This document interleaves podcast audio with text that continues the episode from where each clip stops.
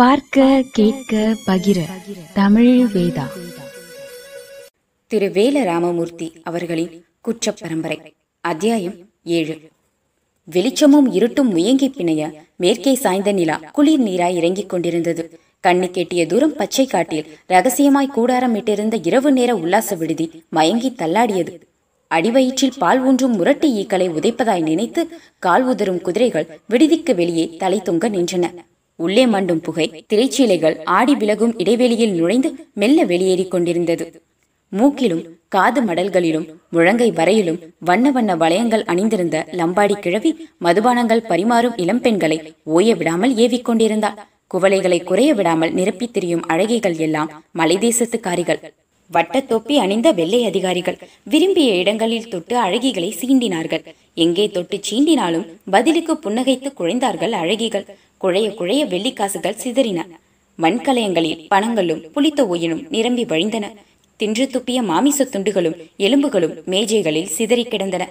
விடுதிக்கு பின்புறம் சின்ன சின்ன கூடாரங்களில் சிரிப்பும் குமாலமுமாய் இருந்தது.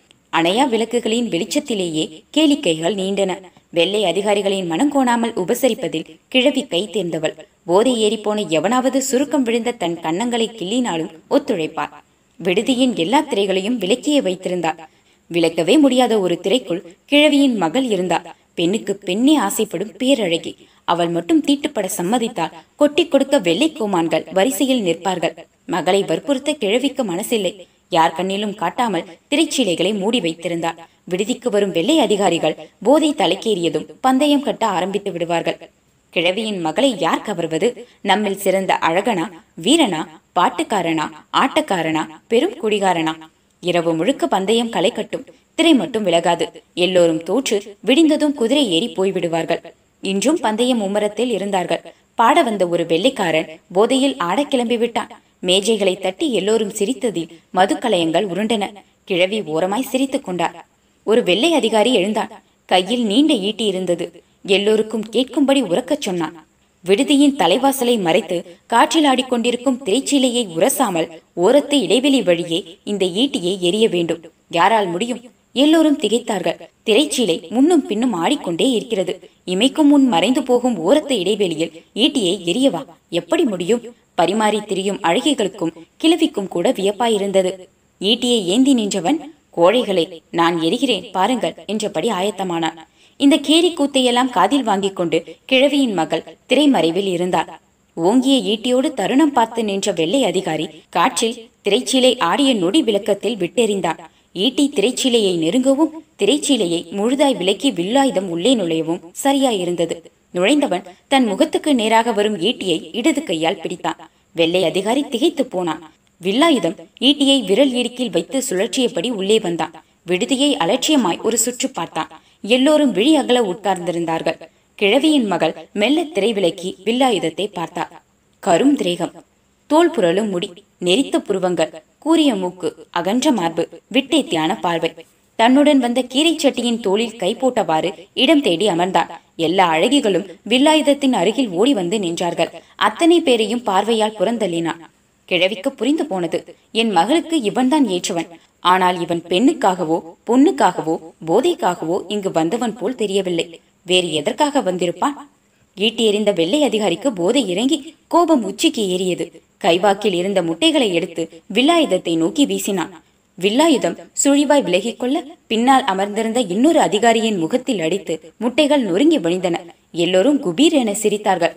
முகத்தில் வடியும் முட்டையை வழித்துக்கொண்டே தன் மேஜையில் இருந்த மாட்டிறைச்சி துண்டுகளை அள்ளி அவன் மேல் வீசினான். அடுத்தடுத்து பணங்களும் புளித்த ஒயினும் நிரம்பி இருந்த மதுக்கலயங்களை தூக்கி ஒருவர் மண்டையில் ஒருவர் மாறி மாறி உடைத்துக் கொண்டனர் வில்லாயுதம் கீரை சட்டியை பார்த்து ரகசியமாய் கண்ணடித்தான். கீரை சட்டி மெல்ல நழுவி வெளியேறினான். இரண்டு அதிகாரிகளும் கையில் அகப்பட்டதை எடுத்து வீசிக் கொண்டிருந்தார்கள். மலைதேசத்து குமரிகள் ஓரமாய் பதுங்கிக் கொண்டார்கள். உல்லாச விடுதி அல்லோலப்பட்டது. வில்லாயுதம் சப்தம் இல்லாமல் வெளியேறி வாசலுக்கு வந்தான். கீரை சட்டி வாசலில் கட்டி கிடந்த ஒரு குதிரையை அவிழ்த்து பக்குவமாய் தடவி கொடுத்து கொண்டிருந்தான். அது ஈட்டி எறிந்த வெள்ளை அதிகாரியின் குதிரை.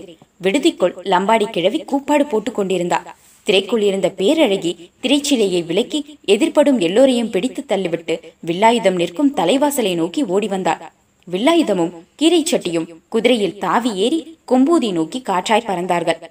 சடுகுடு விளையாட்டில் மல்லுக்கட்டி உருண்ட கொம்பூதி குமரிகள் களைத்து சலித்தபாடில்லை நிலா கணக்கும் நேரக்கணக்கும் கூழானிக்குத்தான் தெரியும். அடியே போன ஆம்பளைக இந்நேரம் பிடிபட்டானோ அடிபட்டானோ தெரியல.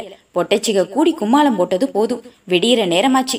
குளிச்சு முழுகி கோயிலுக்கு வந்து சேருங்கடி கிழவி அதட்டினாள். சுற்றி உட்கார்ந்திருந்த பெண்களின் மடியில் சிறு குழந்தைகள் உறங்கிப் போயிருந்தார்கள். சிட்ட ஆட்டத்தை கலைத்தார் குமரிகள் அவிழ்ந்து தொங்கிய தலைமயிரை அள்ளி முடிந்தார்கள். இன்றைய ஆட்டத்தில் செவ்வந்தியின் தாவணியை உருவியது. பந்தானத்தின் பாவாடை தொடைக்கு மேல் உயர்ந்தது. நாலு குமரிகளை தரத்தரவென இழுத்து கொண்டே வந்து இருளாயி எல்லையை தொட்டது. அத்தனை பேரையும் சிட்டு கொம்பு சுற்றி வந்தது என ஞாபகப்படுத்தி சிரித்து உருண்டார்கள். ஆட்டத்தில் கலந்து கொள்ளாத அன்னமயிலை சுற்றி குமரிகள் வட்டமிட்டார்கள். ஏண்டி அன்னமயிலு முரட்ட ஆட்டத்துக்கு தான் நீ வரல? முங்கி குளிக்கிற ஆட்டத்துக்காவது வரியா இல்லையா? அன்னமயிலுக்கு சின்ன பதற்றம். எல்லோரும் கூடி என்னமோ பண்ண போறாளுக. மந்தையை ஒட்டி ஊரணிக்கரை ஆலமரத்தடிதான் குளியல் துறை. ஏய் எல்லோரும் சேர்ந்து அன்னமயில தூக்குங்கடி. சிட்டு சொல்லி முடிக்கவில்லை. அத்தனை பேரும் அன்னமயிலின் காலையும் கையையும் பிடித்து பூவாய் தூக்கினார்கள்.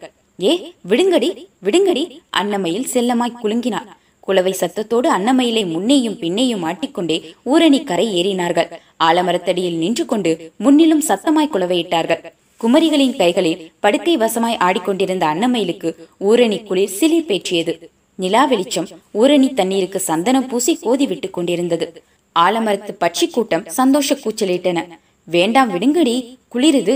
விடிய விடிய எங்களை விளையாட விட்டு நீ வேடிக்கை பார்த்த இல்ல இப்ப நாங்க பாக்குறோம்.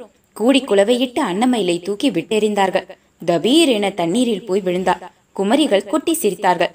கண் கொண்டு பார்க்க ஆண்களே இல்லாததால் சாவகாசமாய் மேலாடைகளை களைந்து உள்பாவாடையை மார்புகளுக்கு மேல் தூக்கி கட்டினார்கள். தினமும் கறி தின்னும் திரேகங்களில் படரும் ஊரணி காற்று கள்ள மொழி முழித்தது.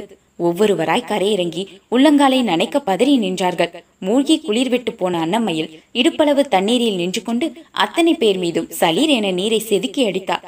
ஊசி குத்தலாய் குளிர ஒருத்தியை ஒருத்தி பிடித்து தள்ளியபடி கண்ணை மூடிக்கொண்டு நீருக்குள் பாய்ந்தார்கள். சுற்றுக்கரை எல்லாம் தண்ணீர் அலம்பியது. முழுதாய் நனைந்ததும் குளிர் விட்டு போனது. உள்நீர் வெதுவெதுப்பாய் இருந்தது. கையையும் காலையும் அகற்றி போட்டு நீச்சல் அடித்துக் கொண்டே நடு ஊரணிக்கு வந்தார்கள். ஆழம் ரெண்டு ஆள் மட்டம். இருளாயி தலைகீழாக முங்கி போய் தரைமண் எடுத்து வந்தா ஈரப்பாவாடை அலைந்து உரசும் தொடைகள் சுகப்பட்டன. மச்சினிச்சிக்கு மச்சினிச்சி முங்கு நீச்சலில் போய் மார்புகளை கிள்ளி விளையாடினார்கள். சும்மா இருங்க மதினி வலிக்குது என்று பொய்க்கோபம் கொண்டார்கள். இந்த ஆட்டத்துக்கு நான் வரலே என்கிற மாதிரி அன்னமையில் மட்டும் நீச்சல் அடித்து கரை நெருங்கினார். ஊரணிக்கரை ஆலமரத்தடி நிழல் இருட்டில் ஒரு உருவம் பதுங்கியது.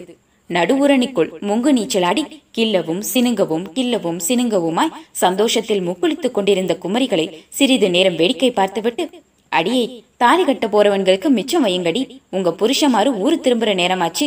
குமாலம் போட்டது போது கரையேறுங்க. கரகரத்த ஆண்குரல் எச்சரித்தது. குளியலாடி கொண்டிருந்த குமரிகள் கதி கலங்கி போனார்கள். இவ்வளவு நேரமும் தண்ணீருக்குள் தாம் போட்ட ஆட்டத்தை கரையிலிருந்து எவனோ ஒரு ஆம்பளை வேடிக்கை பார்த்திருக்கிறான் என தெரிந்ததும் தண்ணீருக்கு வெளியே தலை காட்ட வெட்கப்பட்டு அத்தனை குமரிகளும் மூழ்கி மூச்சடைக்கினார்கள். ஆலமரத்தடியிலிருந்து கூழாணி கிழவி கூப்பாடு போட்டு சிரித்தாள். குரல் மாற்றி பேசி கிழவிதான் பயமுறுத்தியுள்ளார் அத்தியாயம் ஏழு முடிவுற்றது. குற்றப் பரம்பரை வளரும்.